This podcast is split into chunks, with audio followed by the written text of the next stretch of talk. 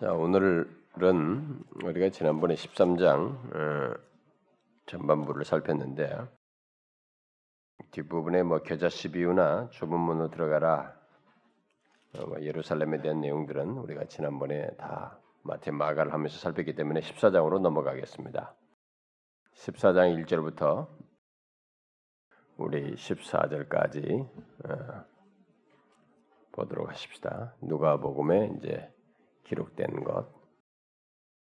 자, 14장 우리 1절부터 14절까지 한 절씩 교독을 하도록 합시다. 안식일에 예수께서 한 바리새인 지도자의 집에 떡 잡수시러 들어가시니 그들이 엿보고 있더라. 주의 앞에 수종병 든 한 사람이 있는지 예수께서 대답하여 율법교사들과 바리새인들에게 이르시되 안식일에 병 고쳐주는 것이 합당하냐 아니하냐.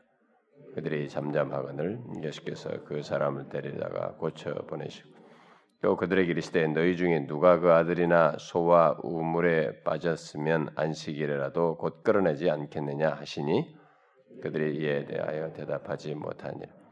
청함을 받은 사람들이 높은 자리에 택함을 보이고 그들에게 비유로 말씀하여 이르시되 내가 너희에게나 혼인잔치에 청함을 받았을 때 높은 자리에 앉지 말라. 그렇지 않으면 너보다 더 높은 사람이 청함을 받은 경우에 너와 그를 청한 자가 와서 너더러 이 사람에게 자를 내주라 하리니 그때 네가 부끄러워 끝자리로 가게 되리라. 청함을 받았을 때 차라리 가서 끝자리에 앉으라. 그러면 너를 청한 자가 와서 너더러 벗이어 올라 앉으라 하리니 그때야 함께 앉은 모든 사람 앞에서 영광이 있으리라. 무릇 자기를 높이는 자는 낮아지고 자기를 낮추는 자는 높아지리라. 또 자기를 청한 자에게 이르시되 내가 점심이나 저녁이나 베풀거든 벗이나 형제나 친척이나 부한 이웃을 청하지 두렵건대 그 사람들이 너를 도로 청하여 내게 갚음이 될까 하노. 잔치를 베풀거든 차라리 가난한 자들과 몸 불편한 자들과 저는 자들과 맹인들을 청하라. 그리하면 그들이 갚을 것이 없으므로 내게 복이 되리니 이는 의인들의 부활 시에 네가 갚음을 받겠음이라 하시더라. 아멘. 자, 여기 이제 오늘 이 내용 중에 세 개 단락으로 나누어서 우리가 볼 수가 있죠. 먼저 그 14장 1절부터 6절, 그 다음에 7절부터 11절, 12절부터 14절로 나누어서 볼 수가 있는데, 자, 먼저 24장의 내용이 어떻게 전개되냐면은 앞에 여러분들이 보시면은 13장 22절 이게 보시면은 예수께서 각 성 마을로 다니사 가르치시며 어디로 여행하셔요? 예루살렘으로 여행하시는 가운데서 지금 여기를 지나는 것입니다. 그러다가 이제 그 31절을 보시면 곧 그때 어떤 바리새인들이 나와서 이르되 나가서 여기를 떠나소서 헤롯이 당신을 죽이고자 하나이다. 그러니까 헤롯의 이 통치 영역에 거기 세 개로 분할되어 있었잖아요. 그때 당시의 통치 영역이. 근데 이 헤롯의 이 통치 영역에서 이제 지나고 있었으니까 어쩌면은 요단 동편에 아마 베레아 지역에 이렇게 지나고 있지 않았나, 잠깐 머무르지 않았나 이렇게 보여집니다. 자, 그곳에서 주님은 이제 이 안식일을 안식일을 보내게 된 상태 속에서 이제 14장의 내용이 전개되고 있죠. 그러니까 이제 안식일에 한 바리새인 지도자가 이 식사 초대를 예수님에게 초대를 한 것 같죠. 그래서 식사 초대를 받아가지고 이제 거기 가게 되었는데 거기 보니까 많은 이제 바리새인들도 다 와 있고 율법 교사하는 게 막 서기관들이죠. 이 서기관들이 그 식사에 함께 참여하게 되었습니다. 자, 어쩌면 예수님이 그 지역에 뭐 자주 나타나지 않고 예수님이 주로 이제 갈릴리 지역에서 활동했기 때문에 이 베레아 지역 쪽에는 빈번하게 오시지 않았단 말이에요. 그러니까 잘 나타나지 않았던 차에 오신 것을 알고 이제 이참에 예수님도 여기에 아마 식사 초대를 한 것 같습니다. 이 바리새인 지도자적인 바리새인 지도자가. 그런데 예수님께서 이제 식사하시기 전에 이제 식사 초대 받았는데 식사하기 전에 지금 자기 앞에 수종병 든 한 사람이 지금 이렇게 딱 있게 된 것입니다. 그러니까 예수님 앞에 갑자기 이런 수중병 든 사람이 이제 서 있게 된 거죠. 이 수중병은 이게 이 전문적인 의학 용어입니다. 그러니까 이게 누가가 의사니까 이런 이제 병에 대한 의학 용어를 이제 쓴 거죠. 우리가 일반적으로 이 수중병이라는 것은 헛배가 자꾸 불러오는 거라고 그래요. 헛배가 계속 불러. 이게 또 우리는 뭐 대수롭장이지만 당사자로서는 굉장히 고통스럽죠. 이게 힘들고 그런 병을 가진 사람을 딱 세운 겁니다. 갑자기 예수님 앞에다. 그것은 뭐예요? 이 바리새인들과 율법교사 서기관들이 결국 뭡니까? 예수님께서 안식일에 병을 고치시는가 보자 이렇게 시험하는 거죠. 그래서 앞에 세운 것입니다. 그걸 엿보기 위해서 이제 일부러 데려다가 놓은 것이라고 볼 수 있는데, 그러나 우리가 이 상황이 이런 의도를 가지고 이렇게 진행을 하고 있고 자기들은 이제 식사를 사람들 초대하는 이 장면을 잘 보면 이 상황은 상당히 위선적인 상황이죠. 여러분 잘 보시면은 안식일에 이 거창한 식사를 이렇게 만찬을 지금 해가지고 식사 파티를 지금 하면서 이들이 즐기는 것이거든요.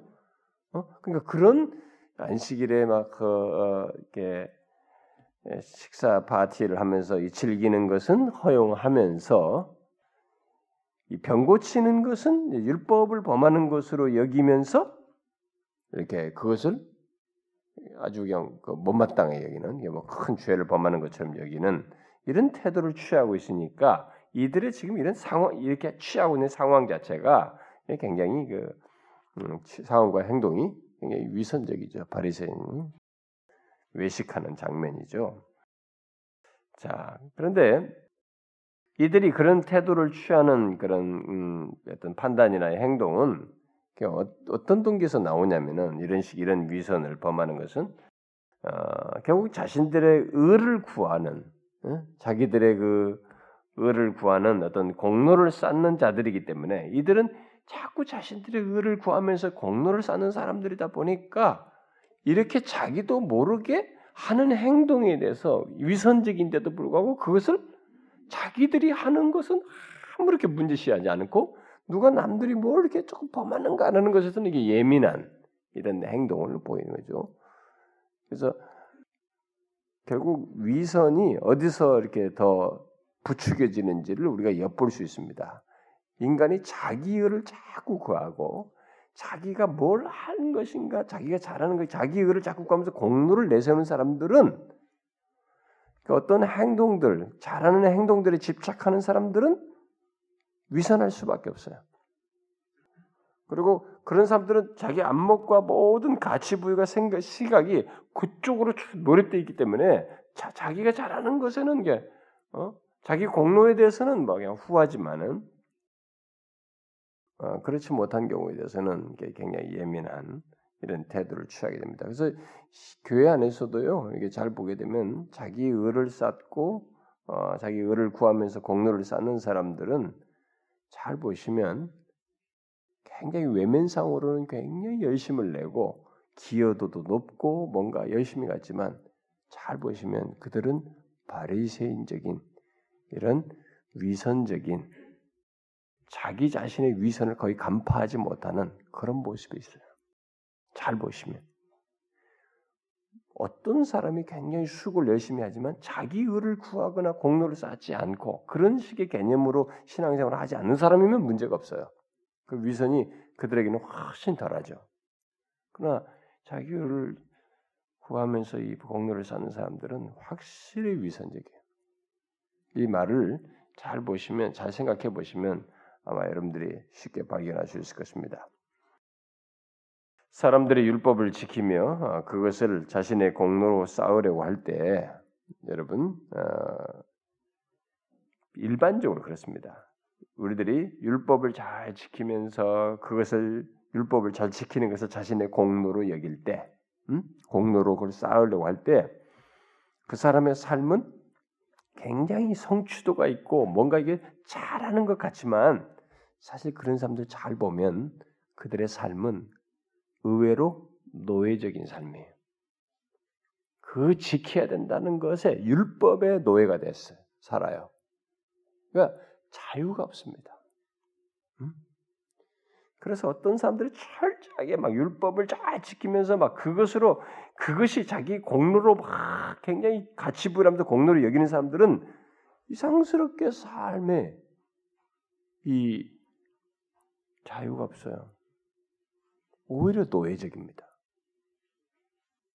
삶은 노예가 돼요. 그게 여러분 율법의 속성이에요. 응? 이걸 잘 아셔야 됩니다. 그래서 이 교회 안에는요, 우리는 율법주의와 무율법주의가 양극단이 이게 팽배해 있습니다만, 우리나라의 기독교 안에 이 율법주의적인 신앙을 가진 사람들을 보면은 당연히 뭔가 하는 것 같지만 사실상 자기 자신이 노예가 됐어요. 율법의 노예가 돼서 삶을 사는 것을 보게 됩니다. 이들 보세요. 이들이 뭐 이렇게 하더라도 자기들은 그 율법의 노예예요. 거기서 그렇게 자기는 즐기면서 위선하면서도 그것에서는 후한데, 야, 이 해는가 보자, 이거지. 그러니까 율법을 지켜야 된다는 그 틀에서 못 벗어나요. 어? 그 자기들은 그 범죄, 정말 거기에 노예로서 이 행동을 하는 거예요, 지금. 어떻게 하는가 보자, 이제. 그게 율법이 가진 속성이에요. 그리고 그렇게 되면은 삶은 죄와 죄로 인한 질병, 그리고 죽음, 이런 것에서 이렇게 자유하지가 못합니다. 거기에 갇혀서 살아요. 율법의 노예로서의 삶을 사는 사람들은 죄와 죄로 인한 질병, 뭐 또 죽음, 이런 죄로 인해서 파생되는 이런 것들에 딱 갇혀서 살아요. 그런 것으로부터의 해방감, 자유, 이런 것이 없습니다. 이상하게 율법을 잘 지키는데 더 이 죄와 죄로 인해서 생겨나는 것에 대한 이 속박력이 강해요. 거기에 속박돼서 사는 그런 모습을 보입니다. 예수님은 바로 이 사람들이, 바리새인과 이 율법 교사들, 이 서기관들이 그런 가운데서 지금 하고 있는 행동, 이런 위선적인 가운데서 하고 있는 걸 알고 있었기 때문에, 근데 뭘 생각하는지 알고 있었기 때문에 질문을 하신 거죠. 율법 교사들과 바리새인들에게, 야, 안식일에 병 고쳐주는 것이 합당하냐? 아니하냐? 선수 쳐서 먼저 질문한 겁니다. 그러니까 그들이 어떻게 됐어요? 잠잠한, 할 말이 없어요 지금. 그냥 침묵. 이들이 지금 그런 동기로 하고 있기 때문에 말을 못하죠. 침묵하자 예수님께서 그 사람을 데려다가 고쳐주셨어요. 응? 은혜의 행동으로 하셨습니다. 그리고 안식일에 병 고치는 것을 율법 범하는 것으로 여기면서 이렇게 적대적인 반감을 가지고 있는 그 사람들에게, 바리새인과 율법 서기관들에게 안식일에 병을 고치는 것이 합당하다고 하는 것을 설명을 해요. 응? 5절에 보니까 너희 중에 누가 그 아들이나 소가 우물에 빠졌으면 안식일이라도 곧 끌어내지 않겠느냐. 이것은 안식일 할 때도 이런 말씀 하셨어요. 근데 또다시 이런 상황이 오니까 지금 이 말씀을 가지고 이게 합당하다는 얘기를 스님께서 설명을 하시기 위해서 이 말씀을 하십니다. 결국 예수님께서 이 말씀을 하시는 것은, 이 말씀을 통해서 지금 뭘 얘기하는 거예요? 생명이 죄와 죄로 인해서 야기되는 모든 것, 질병, 사망으로 말미암아 이 곤경에 처해 있다는 사실을 이들이 지금 알지 못하고 있다는 것이죠. 그걸 알지 못하고 또 이런 세상의 불행에 대해서 이들은 마치 전혀 감각이 없는 것처럼 무감각하게 반응을 하면서, 또 죄로 인한 삶의 이 부과된 어떤 이 멍에, 그런 것에 대해서 전혀 뭐 이렇게 저항하거나, 그런 것에 대한 어떤 대항을 정하려고 하는 이런 것도 없는 이 바리새인들과 서기관들을 사실상 지적해 주는 거예요. 이 말씀을 통해서. 야, 너희들은 이걸 그냥 당연식을 숙명적으로 여기느냐, 이게. 어? 생명이라는 것이 원래 이런 거냐 지금? 응? 너희 중에 아들이나 소가 우물에 빠졌으면 끌어내지 않느냐, 이게. 지금 이 사람이 뭐 병자를 고친 경우도 얘기하는 거죠. 생명이 이렇게 공공에 처해 있는지를 너희들은 아느냐?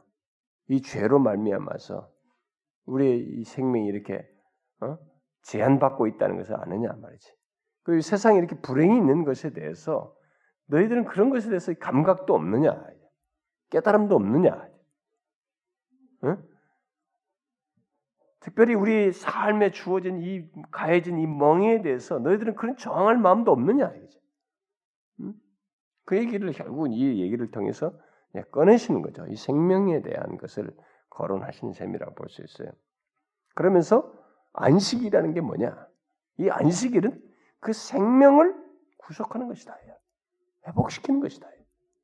응? 안식일은 바로 그런 것이다. 그래서 한 병자를 고치는 것을 통해서 그 죄로 말미암아 생겨나는 이런 질병 이런 것을 고치시는 걸 통해서 우리의 현실 속에 있는 이런 삶의 멍에들 고뇌를 발견하고 창조 세계가 가지고 있는 이 죄로 말미암아서 이 창조 세계가 가지고 있는 죄로 인해서 뭐 로마서 8장에서 말한 것처럼 다시 주께서 회복하실 때까지 탄식한다고 그러잖아요. 이 창조 세계의 탄식을 듣기를 원하신 것이죠. 어? 이 고치는 걸 통해서 너희들이 이걸 봐라야지. 이런 걸 깨달으라야지. 우리는 로마서 8장이 이런 얘기를 하냐? 한번 찾아봐요, 여러분. 다 아시겠지만. 응? 로마서 8장. 자, 19절부터 21절 한번 읽어봅시다. 19절부터 21절 시작. 피조물이 고대하는 바는 하나님의 아들들이 나타나는 것이니 피조물이 허무한 데 굴복하는 것은 자기 뜻이 아니요 오직 굴복하게 하시는 이로 말미암음이라. 그 바라는 것은 피조물도 썩어짐의 종노릇한 데서 해방되어 하나님의 자녀들의 영광의 자유에 이르는 것이니라. 예, 지금 이게 뭡니까 여러분?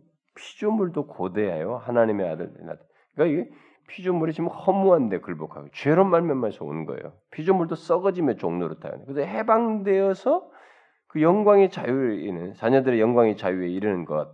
음? 우리는 이런 얘기가 장래에 있을 것이라는 것에 대해서 인간의 구원만 생각하지 이 창조 피조 세계의 회복에 대해서 그들도 자유하게 되는 것에 대해서 잘 우리는 이게 감이 잘 안 옵니다. 우리 자신의 구원만 자꾸 생각하니까. 그런데 여기서 지금 얘기하잖아요. 지금 이것도 지금 주님께서 밝히시는 거예요. 음?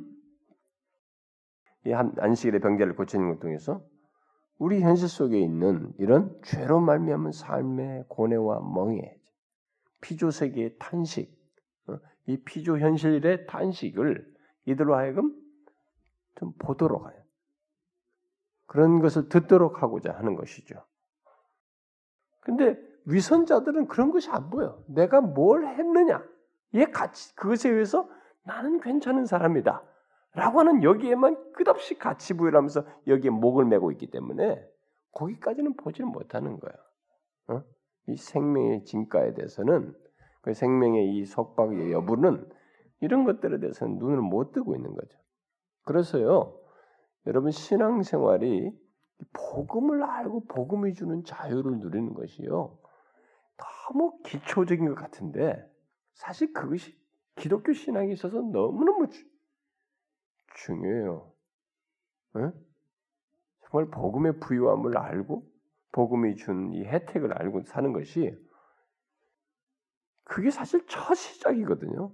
예수 믿으면 첫 시작이에요. 근데 우리는 이상하게 처음부터 복음을 통해서 자유함을 배우는 게 아니라 막 군더더기부터 배워가지고 예수 믿으면 이래야 돼 저래야 돼 막 율법의 가중치를 가지고 신앙생활하는 경우가 많기 때문에 우리 신자들이 오늘날 교회에 그러니까 이게 처음부터 막 무거운 짐을 지고 신앙생활하는. 음? 그래서 나중에서야 깨닫고 아 아니구나 예, 한단 말이에요. 그런데 그때 아니구나라고 할 때 어떻게 되냐 인간이? 조엘 오스틴처럼 되는 거야. 음? 조엘 오스틴이나 뭐 이머징 처치 운동하는 사람이나 긍정의 힘 이런 걸 주장하는 사람들이 다 어떤 세대냐? 아버지 때부터 율법주의적인 훈련을 받으면서 혼났던 사람들이거든. 철저하게 막 이렇게 했네. 그러니까 그런 세대에서 미국의 뭐 베이비 부모들이 다 그랬다고. 우리나라도 다 그래요. 우리 옛날 시대. 우리가 30년 전만 20년 만에 다 그렇게 신앙생활했단 말이에요. 여러분 지금이야 막 이렇지만은 우리가 주일날 같은데 말이죠. 버스 타는 것도 못했어. 버스 타는 것도. 응?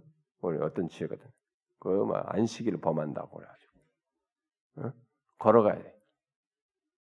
가지고 옛날에 토큰 썼잖아요. 돈으로 환전해서 토큰 쓰니까 괜찮지 않느냐. 막 이렇게까지 말하고. 얼마나 정말 움직이냐. 뭐 말도 못해. 근데 이제 보세요. 좋아요. 이런 것들 속에서 율법주의가 등장했단 심했단 말이에요. 그러면 지금은 나아졌느냐? 지금은 무율법주의로 갔어요. 반대로 간 것입니다. 지금은. 어? 주일날 오락. 주일날 오락. 하나님 앞에 예배에서 오락하는 것보다 다른 게 되는데 좀 더 경건한 쪽의 신앙생활들을 하고 좀 그래서 영혼의 안식을 도모하는 데 가졌는데 주일날 오락이에요. 처음에는 서서히 시작합니다. 응? 처음에는 우리가 교제하고 침묵하자 하면서 축구 한번 합시다 이렇게 해요. 그런데 막 원정 경기를 가 빨리 예배 빨리 마치고 가자고 막 어? 빨리 마치고 막 버스가 탁 기다려가지고 막 타고 가지고 원정 경기를 가요. 여러분 모르시나요? 각 교회마다 다 축구 선교팀이 있으면 축구로 선교한다고 그러면서 그러면서 축구 선교하면서 막 이새끼 막 이런다고 막 치면서 어? 왜 건드리냐 막 상대의 서로. 선교가 아니라 막 그냥 복음의 문을 콱콱 막으면서 다 있어요. 응? 그것도 막 거기 하면서 막 몰입합니다. 그 뭐 주일날 모르겠어요. 저도 우리 축구 뭐 가끔 한 달에 한 번씩 한다고 여러분들 뭐 하는 여러분들 나 뭐 하는 것에서 난 뭐라 하지 않았습니다. 응? 그거 뭐 할 수도 있어요, 여러분. 근데 여러분들이 보세요. 여기서 오락성으로 발전하면 그건 여러분들이 골치 아픈 거예요. 무율법대로 가는 거죠. 응? 이렇게 이 율법주의 세대들이 옛날 율법주의 세대들이 딱 받는 그 사람들이 조엘 오스틴 같은 사람이 이제 딱 나오는 거죠. 나와가지고 자유했다 행동으로 그러면서 이상한 식으로 발전한 이상한 식으로 그러면서 마음 편하게 죄 같은 거 개의치 아니고 네 하고 싶은 대로 하되 그러나 이렇게 이렇게만 해라. 그러면 하나님은 다 당신을 복주시고 인도하신다.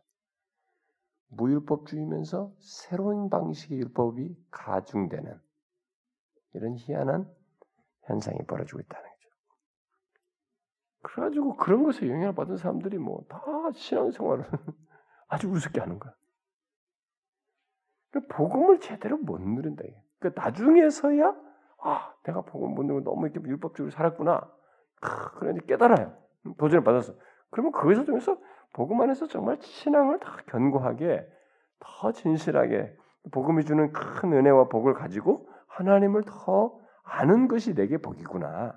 참 이런 은혜의 하나님과의 삶을 갖고 인생을 살고 내가 가치 있게 의미고 영혼의 안식 갖는 것이 중요하구나라는 걸 하면서 그렇게 하면 좋은데 여기서 팍 튀어요. 무일법주의로 튀어요. 그래가지고 뭐 괜찮습니다. 막 그 정도는 다 괜찮습니다. 괜찮죠. 근데 인간의 이 괜찮다는 걸 어디까지 가냐? 진리가 허용하는 데까지 괜찮다고 하는 게 아니라 내 본성이 괜찮다는 데까지 간다는 거예요. 그래놓고 이것도 은혜에서 자유다 하면서 가는 거예요. 무슨 소리? 감각과 본성을 쫓아서 괜찮다고 할 때까지 가놓고는 무슨 소리 하는 거예요? 무슨 복음 안에서 자유냐 그게? 어? 이 복음의 자유 얘기하는 사람들이 다 그런 식으로 얘기해요 지금. 그래 듣는 사람들은 막 야 정말 너무 좋다, 너무 은혜롭다. 네. 균형을 잡아야 돼요. 정말로 균형을 잡아야 됩니다. 참 안타까워요 그런 것은. 근데 그걸 분별하기가 어려울 거예요. 제가 성도들은 참 분별하기 어려울 것 같더라고. 저는. 아, 좀 아쉽다. 뭐 이런 생각이 드는데 그걸 여러분들이 이렇게 반동으로 튀는 것에 대해서 조심하셔야 됩니다. 이들은 지금 그걸 못 봤던 거예요. 이 생명의 이 죄로 말미암아서 이 생명이 이렇게 제약받고 있는 것, 이런 걸 좀 깨달으라는 거죠. 그리고 바로 그것을 예수 그리스도께서 오셔서 생명을 온전케 한다. 생명을 구원하심으로써 온전케 한다는 사실을 깨닫도록 지금 하시는 거거든요. 이 병자를 고치면서. 그러면서 동시에 안식이라는 게 뭐냐? 안식일의 참된 의미가 뭐냐? 안식일의 참된 의미는 바로 이런 생명이 이렇게 구속, 구원함을 얻는 거죠. 응? 이런 구속함을 통한 자유를 얻게 되는 것. 바로 그런 날이다. 안식이라는 것은. 그래서 생명과 바로 하나님의 언약의 관계를 나타내주는 그런 일종의 표징이 되는 날이죠. 응? 언약 가운데 있는 하나님께서 언약 가운데서 언약 관계 속에서 드러내시고자 하는 것이 무엇인가? 그런 것들을 밝혀주는 생명성이 드러나는 것이 바로 안식일의 의미란 말이에요. 그걸 얘기하신 거예요. 그런데 안식일 어떻게? 안식일을 율법의 속박 속에서 즐거워하는 이런 식의 생각을 가지고 있는 거죠. 얼마나 바보냐 이거예요. 그래서 이 사건이 있는 겁니다. 여러분도 이게 하나님 앞에, 하나님과의 관계 속에서 막 이게 주일날도 올 때 막 이거 안 하면은 안 되고 막 오늘 안 가면은 또 큰일 나고 막 이렇게 막 이것 때문에 해야 되고 뭐 했다고 이러면서 자기가 자꾸 뭔가 율법적인 것에서 신앙생활을 하고 그리고 그렇게 내가 이렇게 했어라고 하면서 거기에 공로에 매이면요, 여러분들은 노예적인 것입니다. 율법의 그 노예 속에서 사는 것이에요. 그런 사람들은 신앙생활이 고단합니다. 정말 힘들어요. 우리는 영혼의 이 안식, 언약 관계 속에서 생명의 이 회복과 생명의 구원과 구속의 은혜를 경험하고 맛보고 소유하는 것, 바로 이런 날이죠. 그런 안식일은 그런 것에 대한 표징이라고 볼 수가 있습니다.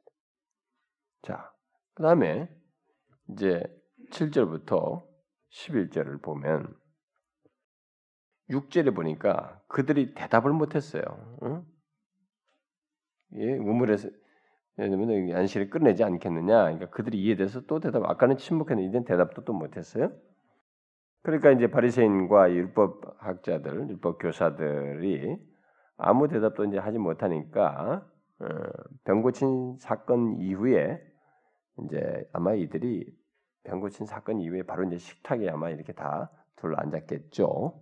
둘러 앉았을 때 예수님께서 이들 모두를 본 것입니다. 응? 청함을 받은 사람들을 본 거예요. 청함을 받은 사람들이 다 높은 자리를 택하는 거예요. 응? 다 높은 자리를 택해서 서로가 거기 앉으려고 하는 것을 보았습니다. 그러고 나서 이제 비유로 이 얘기를 하시는 것입니다. 자, 모두가 높은 자리, 소위 상석에 앉으려고 한 겁니다. 이것은 결국 뭘 보여주냐면은 이 사람들이 모든 사람들 앞에서 자신들이 서로가 더 상석에 앉으려고 함으로써 모든 사람들 앞에서 자신이 이렇게 높임을 받으려고 하는 그런 태도를, 그런 마음을 드러내는 것으로 보인 거죠. 그런 것이었죠. 실제로 그들 모두가 자신들의 그 어떤 높다고 하는 것, 자신의 권위, 어떤 권세, 뭐 이런 것들을 드러내고 또 그것을 바로 이 식탁에서 밥 먹는 자리에서, 손님 초대받은 식탁에 앉는 자리에서까지도 그런 마음을 드러내는 것을 본 거죠.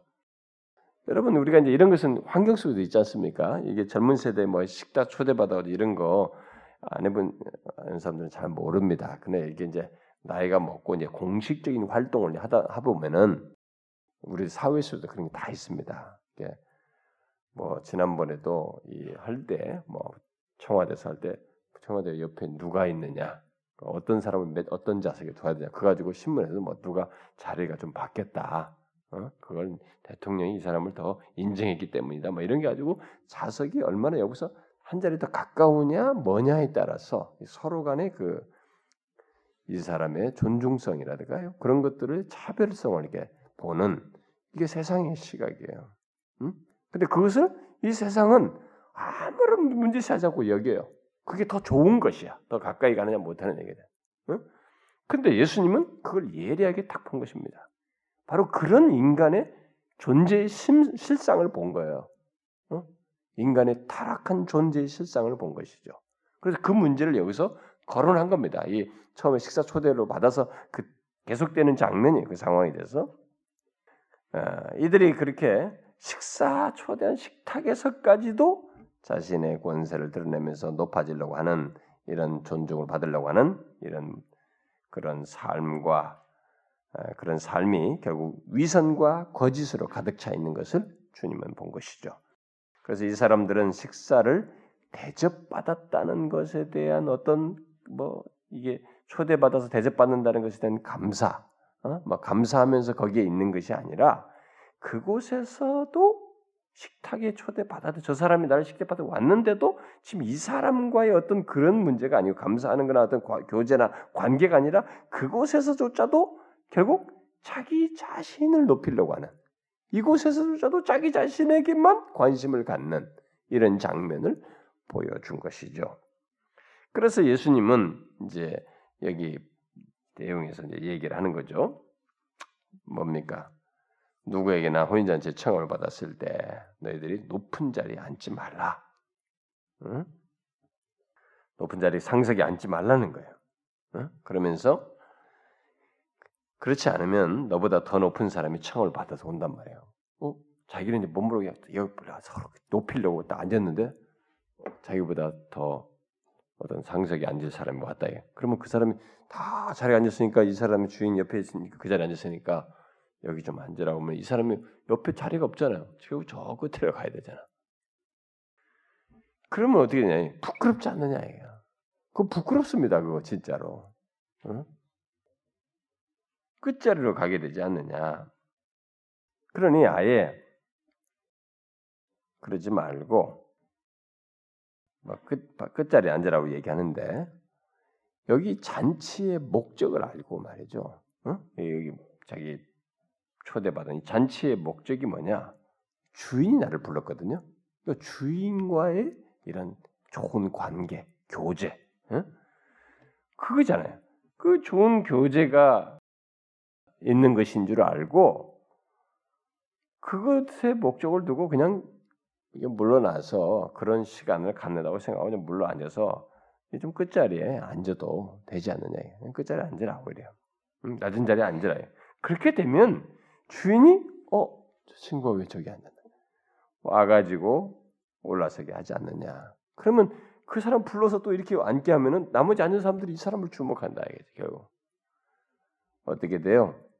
함께 있는 자들에게 그때 함께 앉은 모든 사람들 앞에서 영광이 있으리라. 어? 높임을 받는 거죠. 영광이 있게 되는 거죠. 자, 그리고 주님은 마지막에 그런 얘기한 다음에 결론적인 교훈을 얘기합니다. 뭐예요? 11절에 무릇 자기를 높이는 자는 낮아지고 자기를 낮추는 자는 높아지리라. 이게 사회 속에서도 통용된단 말이에요. 하나님께서 이렇게 보통 우리들 안에서 적용하시는 이 원리인데 이게 사회 속에도 그대로 적용된다. 나타난다 결국. 응? 여러분 제가 우리 교회에서요. 옛날에 우리들이 무시하는 말씀들 시리즈로 이렇게 쭉 했어요. 다 못했습니다. 하다가 멈췄는데 한 10번 했어요. 그중에도 제가 이 말씀도 했습니다. 우리들 다 알아요. 머리를 알지만 행실로는 이게 안 되는 거예요. 이 말은 알아도 자기를 높여. 결국 낮아져 그래가지고. 어떤 사람은 또 진짜로 말씀을 알고 자기를 낮췄다가 그냥 높아지기도 합니다. 그런데 지금 주님께서 결국 이 말씀을 결론적으로 지금 하고 있어요. 결국 이 말씀은 우리들이 자기 영광만을 이렇게 추구하는 거짓된 삶을 살지 말라는 거예요. 응? 자기 영광만을 추구하는. 그렇게 하면 오히려 떨어진다는 거죠. 응? 오히려 우리들이 자신의 그 주어진 위치, 응? 주어진 위치에 만족하면서 하나님께 감사할 것을 결국은 결론적으로 얘기하는 거죠. 응? 그런데 우리들이 주어진 위치에 만족하며 하나님께 감사하는 마음을 어떻게 가질 수 있을까? 사실상 이런 말씀을 알아도 적용하기가 참 어려워요. 우리가 본성상 일이 가만히 있으면 이게 괘씸하거든. 나를 이렇게 안 알아줬다. 거기서 사람들 많은 데서 나를 이렇게 더 번화마는 내가 그동안에 연륜도 있고 여러 가지 그동안에 기여도도 있고 여러 가지 면이 있으니까 나를 더 인정해주고 이렇게 상석에 앉고 거기서 했는데 나를 이렇게 좀 푸대접했다. 그래가지고 이 말씀이 있어도 이게 뭐 패심하고 불편하고 막 그런단 말이에요. 왜 사람들이 그게 안 될까? 우리들이 자기 영광만을 자꾸 추구하려고 하고 자꾸 높아지려고만 할까? 오히려 자기 위치에 만족하면서 하나님께 감사하게 되면 그게 결국 높아질 텐데 왜 안 될까요? 오히려 그러면 어떻게 할까? 우리들이 주어진 위치에 만족하면서 하나님께 감사하는 마음을 그럼 어떻게 해야 가질 수 있을까? 그것은요, 이 말씀을 성취하시는 이런 것들을 다 아시고 누가 낮아지고 있으며 누가 자기를 높이는지를 다 아시는 하나님, 그리고 거기서 이것을 높은 자를 낮추시고 낮은 자를 높이시는, 그래서 이 모든 것을 다스리시는 이 하나님, 하나님께서 모든 것을 다스리는 그런 그의 나라를, 하나님의 나라를 우리가 알게 되는 것입니다. 그것을 하나님의 나라를 보는 것이에요. 그런 이해를 갖는 것입니다. 우리가 그런 믿음을 갖는 것이에요. 특별히 하나님 나라에서의 이 원칙이 그대로 적용됩니다. 여러분, 이것은 세상에서도 하나님께서 이런 것을 적용하시지만 이런 것들을 일반적인 의미에서 적용합니다. 그러나 그것은 우리만큼 이렇게 정확하게 적용하지 않을 수 있어요. 거기서는 큰, 왜냐면 무관심, 내버려두심 속에서 보편적인 일반적 성격에서 다루시거든요. 우리는 스페셜하게 다루신단 말이에요. 그러니까 이런 것이 디테일해요. 그래서 하나님 나라에서 우리가 이 말씀이 자신에게 적용되는 것을 경험하기 위해서 특별히 그 자기 위치를 이렇게 만족하면서 하는 게 감사하는 그런 마음을 갖기 위해서는 하나님께서 모든 것을 다스리는 그의 나라, 이 나라의 그 내용을 우리가 알고 봐야 됩니다. 하나님 나라에서 우리 자신의 영광이 아니라 모든 일 속에서 하나님 나라에서 가장 가치 있는 게 뭐예요? 지금 이 청함 받은 사람이 지금 딴 생각하고 왔잖아요. 이 잔치 자리를 하나님 나라로 이렇게 옮겨서 생각해 보면 하나님 나라에서는 우리 자신의 영광, 내가 높아지는 것을 자꾸 생각하면서 뭘 신앙생활하고 뭘 하고 이렇게 하면 안 되는 것이에요. 그렇게 하면 당연히 낮아져요. 당연히 낮아집니다. 이 하나님 나라에서, 하나님 나라 안에서 우리는 우리 자신의 영광을 자꾸 생각할 것이 아니라 모든 일 속에서, 모든 섬김이든 모든 활동이든 어떤 삶의 영역에서든지 하나님과 교제하는 것에 비중을 두고 그것을 더 귀히 여기며 그것을 원하게 될 때 하나님께서는 결국 우리를 높이신다는 거죠. 지금 이 얘기는 저 아랫자리에 앉은 사람은 이 잔치의 목적이 주인과의 이 나를 초대한 자와의 관계, 교제단 말이에요. 그러니까 거기 앉은 것이거든.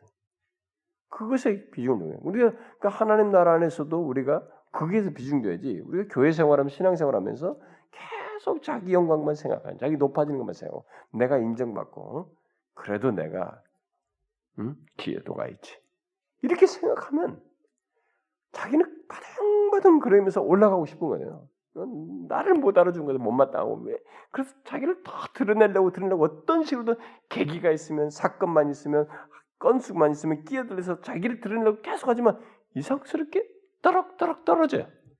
더 이 사람이 참 강팍해 보이고 더 이상스러워 보이고 참 갈수록 사람의 속이 좀 속 좁아져가고 있는 것 같고 더 이상해 보인다. 그래서 그 사람은 결국은 우리 자연스럽게 하나님 나라의 이 모든 영역 안에서 그 사람은 떨어져요. 응? 낮아집니다. 하나님이 그 일을 하셔요. 다스리시 하나님 나라에서 자기가 다스리시기 때문에 그 일을 하신다고. 우리가 뭘 해서가 아니에요. 그거. 그런 사람들은 왜 누가 뭘 어땠다 이렇게 하는데 그렇지 않아요. 진리를 봐야지. 하나님의 진리를. 응? 근데요. 이렇게 아무리 말해도 소용없어요. 어떤 사건에서는 상황에서는 이 말씀을 적용 안 해요. 자꾸 다른 식으로 자기와 연관돼서 그래도 자기 영광을 구하려고 하는 거지. 응? 그 하나님과의 관계, 교제에 초점을 두면 되거든요. 그분 앞에 진실하고 주님과의 관계에서 열망을 가지고 이렇게 하게 되면 하나님이 그걸 높여요. 여러분 신앙생활 해보세요. 교회 안에서 잘 보시면 누가 이렇게 점점적으로 사람이 인정되고 있습니까? 누가 우리들로부터 높임을 받고 이렇게 존중이 여김을 받습니까? 하나님 앞에 진실하게 신앙생활하고 다른 것도 하나님께 더 이렇게 하나님과의 교제에 더 하나님이 기뻐하시는 것을 주님의 마음에 들으려고 신실하게 신앙생활하면서 그분의 말씀을 따라서 그분에게 충실하려고 하면서 교회 생활하고 남들을 섬기고 이런 사람이에요. 그런 사람은 우리가 높입니다. 자연스럽게. 누가 야 우리가 저 사람을 높입시다. 이런 거 아니에요. 자연스럽게 그 사람을 높여요. 이게 하나님 나라에서 하시는 하나님의 통치하심 다스리면서 하시는 일이에요. 그런데요. 교회에서 내가 그래도 교회에서 짬밥이 매진데 어? 그래도 내가 이렇게 기회를 하고 있는데 그러면서 그걸 기회가 될 때마다 드세게 드러내고 그래 보세요. 이상스럽게 안 됩니다. 그건 자기가 어떤 이유로 말하지 말고 이 말씀으로 다 비춰보면 알아요. 하나님이 진짜로 낮춰버려요. 나락으로 떨어뜨립니다. 그런데요. 그 사람에게 소망은 떨어뜨렸을 때 그렇게 하신 하나님을 알고 겸손해지는 거예요. 그러면서 다시 아, 낮은 자리에 있는 게 좋구나. 하나님과 관계를, 교제를 더 중시하면서 있는 것이 이게 더 좋구나. 라는 걸 알고 그 태도로 돌아가면 다시 하나님께서 그를 높이셔요. 그러니까 회개하면 되는 것이죠. 그렇게 하면 돼요, 여러분. 이게 하나님 나라에서 하나님께서 하시는 거예요. 그러니까 우리가 자기에게 주어진 위치에 만족하면서 응? 이게 하나님께서 하나님과 교제 거기에 초점을 두고 신앙생활하면 하나님께서 우리를 높이십니다. 설사 그것이 뭐 당장은 가시적으로 드러나지 않을지 몰라도 하나님께서는 그런 자들을 인정하시며 후대하시는 일을 어떤 식으로든 하셔요. 응? 그래서 진짜 자기를 높이는 자는 낮아지고 자기를 낮추는 자는 높아집니다. 제 개인의 인생, 이 목회 사역하는 중에서도 우리 교회 개척한 그 10년 상간에서도 저는 이 경험을 했어요. 개인적으로. 그래서 제가 조바심이 있습니다. 혹시 내가 또 마음이 높아지고 있는 건 아닌가? 혹시 교만해지고 있진 않아? 이게 이제 하도 몇 번 그런 경험을 하고 나니까 이게 다 예민해져가지고 혹시 내가 그런 거 아닌가?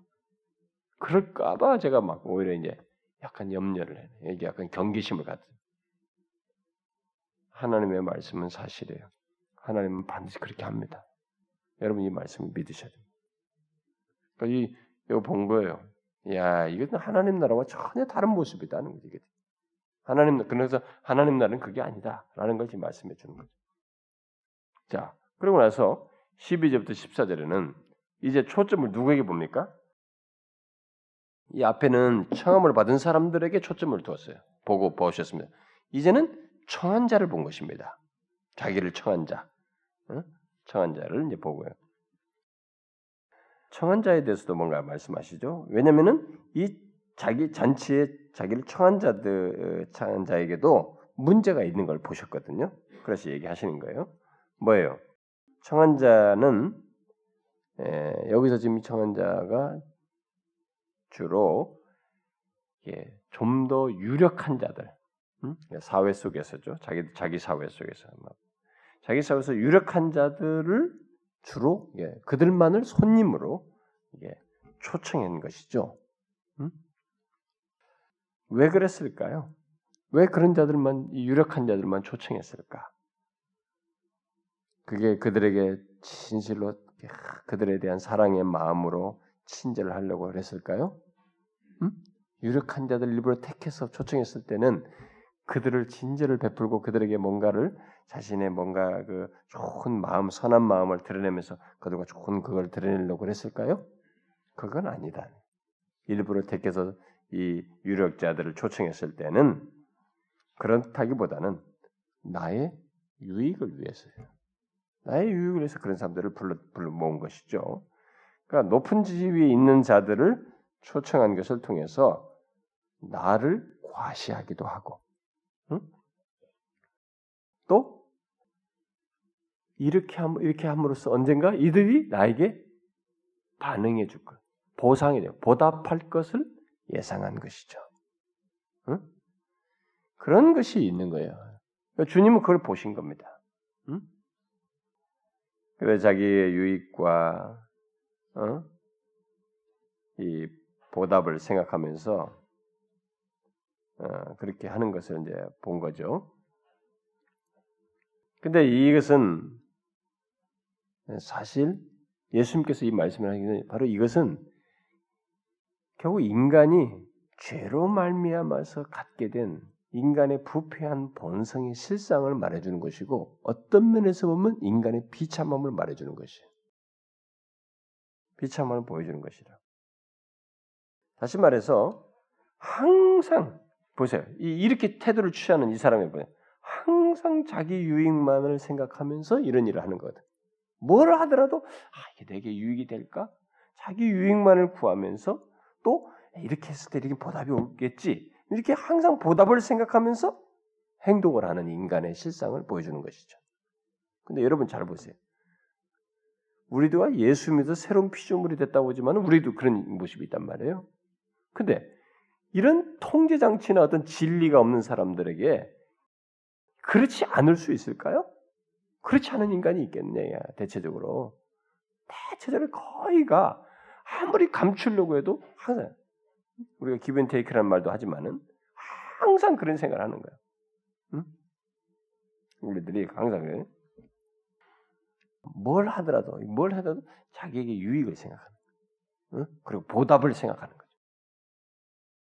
그래서 우리들이 예수민 사람들도 주는 게 있으면 뭐 좀 받는 게 있어야지 이런 말을 우리들이 하는데 사실 그거 하면 안 돼요, 여러분. 우리들이 그걸 너무 자꾸 얘기해요. 말씀에 대한 반응을 바란다면 괜찮겠어요. 이 말씀에 대해서 좀 반응이 있어야지 한다면 내가 그런 것은 성경이 말하는 것이 괜찮은 거예요. 그건 당연히 진리가 영혼을 타치하고 살리는 길을 제시하니까 반응은 그건 기브앤테이크 문제가 아니거든요. 근데 우리가 기브앤테이크는 여기서 뭐냐면 자기가 뭔가를 했을 때 유익을 얻겠다는 거예요. 뭔가 이게 했으니까 반응이 있어야 된다. 이게 나한테 뭔가 보답이 있어야 된다는 거예요. 이런 생각을 기독교는 적용하면 안 돼요, 여러분. 응? 근데 꼭 그런 얘기를 우리들도 해요. 그런 태도로 사람을 취한다고. 그렇지 않아요. 오히려 여기 성경이 말하지만 안 주는 것이 내게 복이라는 거야. 그런 사람들에게 베푼 게 복이라고 지금 얘기를 하는데, 응?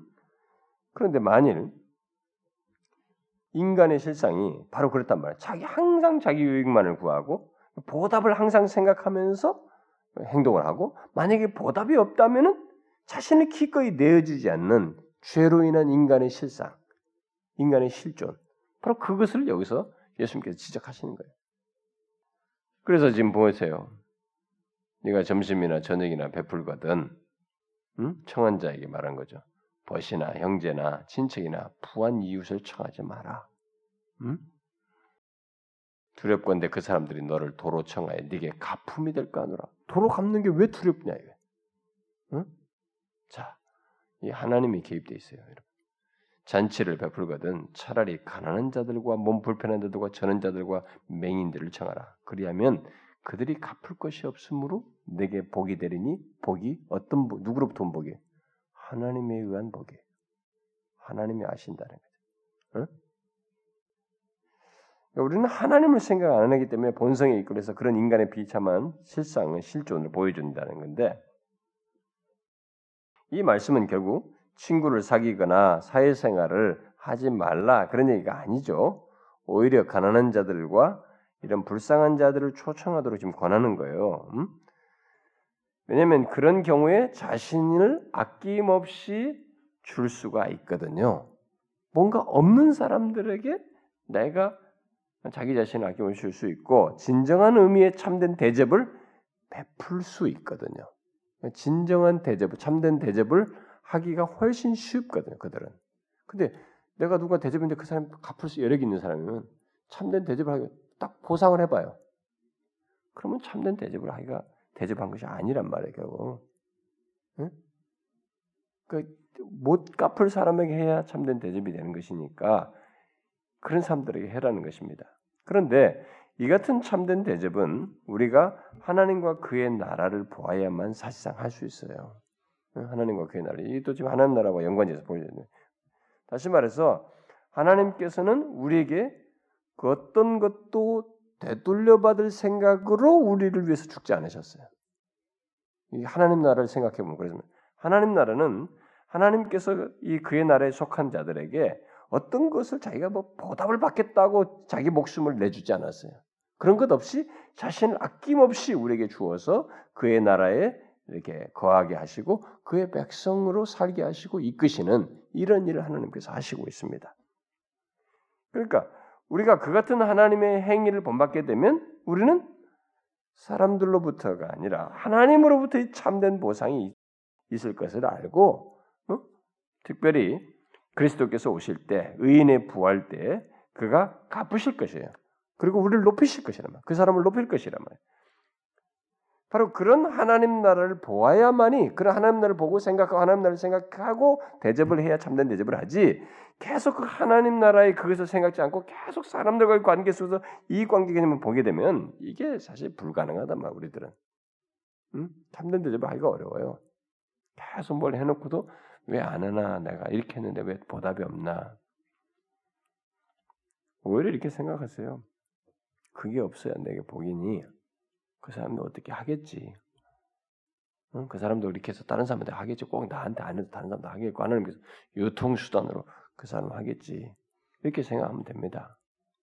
저도 제일 부담스러운 게 뭐냐면 누군가 나한테 뭔가를 해줬을 때예요. 그러니까 어떤 사람이 저한테 한번 따끔한 얘기했어요. 그 받는 주는 사람이 진심을 했을 때 그것도 감사히 받는 것도 그것도 잘하는 것이라고, 그것도 참 중요하다고 그랬어요. 그래서 제가 그것을 그러면 내가 의로 여겼구나, 이런 것을 의로 여길 수 있겠구나 라는 생각을 제가 했어요. 그래서 제가 어떤 면에서 그런 부분에서 위선하지 않으려고 이제 말을 정확하게 하고 그냥 받고 뭐 이렇게 하는데, 그런데요 많이 받는 것은 사실 길들여져요. 그건 정말로 부담입니다. 성경 말대로 사랑의 빚 외에는 빚을 치지 말아야 되는데, 그게 있어요. 근데 우리가 그것을 어떤 식으로든 유통시키면 됩니다. 자기도 이렇게 유통시키면 돼요. 근데 이제 주는 사람은, 항상 베푸는 사람은 절대적으로 그걸 기대하지 말아야 돼요. 만약에 갚을 능력인 사람들보다는 오히려 그럴 것이면 나한테 갚지 못할 사람에게 베푸는 게 더 낫다는 거죠. 그러면 그것이 당연히 이제 하나님의 손에서 다루어질 것이고, 하나님께서 여기 내게 갚음이 받겠습니다. 갚음도 있고 높임이 있을 거라는 거죠. 이게 기독교 여러분. 이게 하나님 나라예요. 그러니까 우리들이 이런 하나님 나라와 다른 세계에 똑같이 기독교를 얘기하는데 하나님 나라와 다른 세계에 살고 있지 않는가. 오늘날 교회들과 신자들이. 그러면 안 된다는 거죠. 여러분, 우리들은 지금 오늘 이 초대받아서 된 이 세 가지로 쭉 연결된 이 내용이 하나님 나라에 속한 우리들에게서는 어떻게 적용되고, 나는 어떻게 적용되고 있습니까? 응? 이 부분을 우리가 생각을 해야 됩니다. 예? 어떠세요, 여러분? 이 세상이 어쩔 수 없는데 뭐, 요즘 교회가 다 그렇지 뭐, 그렇게 아니면 진짜 기분이 나쁜데 어쩌란 말이고, 사실 이렇게 해도 대답이 없는데 반응도 없는데 그 내가 마음이 상한데 어쩌란 말입니까? 아니에요. 상하는 것이 우리가 부패한 것이에요. 인간 실존의 비참함을 드러내는 것입니다. 그렇게 해야만이 만족하고 그 안에서만 즐거워하는 하나님 나라 안에서의 기쁨과 만족과 채움에 대한 가품에 대해서는 생각지 않고 그 인간의 그 부패한 본성 안에서만 드러내는 이 비참함을 드러내는 것이 우리가 그 비참함에서 벗어나야 된다. 여러분 어떻습니까? 하나님 나라가 다르죠? 우리는 이 하나님 나라에 속한 자들이에요. 이런 식으로 우리는 행실을 해야 된다는 것입니다. 청함받은 자는 청함받은 자로, 청하는 자는 청하는 자대로 그래야 된다는 것이죠. 그래서 진짜 하나님이 높이시는 거 있잖아요. 우리는 이 하나님 나라에서 그 가르쳐준 대로 이렇게 행하는 가운데 하나님이 갚으시고 하나님이 높이시는 거, 그걸 자꾸 추구해야 돼요. 그 기대를 가져야 됩니다. 그 하나님 나라를 자꾸 생각해야 돼요. 하나님 나라 안에서 하나님이 다스리면서 갚으시는 것이 월등하다는 것을 정말 믿어야 돼요. 믿음으로 사는 것이잖아요. 우리는 계산으로 사는 게 아니라 머리를 생각으로 사는 게 아니라 이렇게 믿고 말씀대로 할 때 하나님께서 하시는 걸 믿음으로 사는 게 우리 아닙니까? 이 하나님 나라의 원칙 아니에요. 원리 아닙니까? 우리가 그러자는 것이죠. 특별히 우리 교회는 이런 하나님 나라의 통용 원리가 이 계시된 말씀이 우리 개별적으로 이렇게 제약되지 않고 우리 각자가 이런 것을 참 풍요하게 좀 누렸으면 좋겠어요. 또 마음 상하고 막 힘들 것도 없어요. 아, 주께서 하시는구나. 주께서 나를 낮추시는가 보다. 저는 하나님께서 저를 낮추신 것이 있어서 지금의 조금 하나님께 겸손하고자 하는 마음이 더 실제화되지 않았나 싶어요. 만약에 저를 낮추시는 경험들을 하시지 않으셨으면 제가 이렇게 겸손에 대한 것이 머릿속으로는 바삭한데 설교도 잘할 수 있고 얼마나 했는데 책도 그런 책도 다 읽어보고 얼마나 바삭한데 실제화가 안 됐을 것 같아요. 낮추시고 나니 더 실제화된 거예요. 여러분과 저는 이 말씀을 믿읍시다. 자기를 높이는 자는 낮아지고 하나님 나라 안에서는 자기를 낮추는 자는 높아지고 하나님께서 갚으십니다. 여러분과 제가 모두 그러기를 바랍니다. 자, 기도합시다. 하나님 아버지 감사합니다. 하나님은 우리의 구원주이시고 우리의 왕이 되셔서 우리의 모든 것을 통치하시며 인도하시는 분이십니다. 우리가 주의 나라에 이렇게 들어와 주의 백성 됐을 때 우리의 모든 생활 방식과 사고 방식은 분명히 하나님 나라에서 통용되는 그런 방식을 따라야 되는 것인데 하나님 우리가 무지해서 또 우리의 죄악된 본성 때문에 하나님의 이 하나님 나라에서 통용되는 삶의 방식을 따르지 아니하고 본성을 따를 때가 있어 주님 앞에 용서를 구합니다. 주여 정녕 우리가 이곳에서 나의 영광을 구하거나 나를 자꾸 드러내지 아니하고 주님과의 교제하는 것을 중히 여기고 주의 이름과 영광을 드러내며 하나님을 높이는데 우리 자신들의 모든 수고가 사용되지게 하여 주옵소서. 주님, 정말 우리가 이 하나님 나라 안에서 자기를 낮추는 자가 되게 하시고 또 우리가 보상받고 뭔가를 기대하고 누구를 몰대 대접하는 것이 아니라 주께서 갚으시고 높이실 것을 알고 겸손히 낮추며 섬기는 저희를 되게 하여 주옵소서. 이렇게 하나님 나라의 방식을 따라 사는 중에 마침내 모든 것을 아시고 통치하시고 다스리시는 하나님께서 우리를 높이시며 인정하시고 갚으시는 것을 기억하고 그런 믿음으로 살아가는 저희들 되게 하여 주옵소서. 우리 교회는 정말 그런 교회로 비록 약함이 많이 있지만 끝까지 주님의 말씀을 따라 하나님 나라의 방식으로 세워가며 사는 저희들 되게 하여 주시고, 그런 가운데 이 몸된 교회를 통해서 하나님 나라가 견고히 밝히 이 세대 속에서 드러나게 하여 주시옵소서. 여기 모인 각 사람의 형편과 처지도 돌아보아 주시고, 저들의 영혼의 갈망과 더 큰 은혜를 사모하며 나아가는 저들의 중심을 헤아리셔서 하나님의 은혜로 채우시고 충만케 하시옵소서. 정신적으로, 육체적으로, 하나님이여 가정적으로, 현실적으로 저들의 필요를 돌아보아 주시고 낫게 하시며 고치시고 저들에게 은혜를 베푸시기를 구합니다. 하나님의 저들의 인생의 미래의 장래일까지도 주님 개입하여 주시고, 자녀들에게까지도 하나님의 은혜를 베푸사 우리의 삶의 치밀한 부분까지 살피어 인도하시는 하나님을 모두가 경험하게 하여 주옵소서. 오늘도 우리가 들은 말씀을 삶 속에서 결실할 수 있도록 성령이여 지속적으로 역사하여 주옵소서. 간절히 구하고 우리 주 예수 그리스도의 이름으로 기도하옵나이다. 아멘.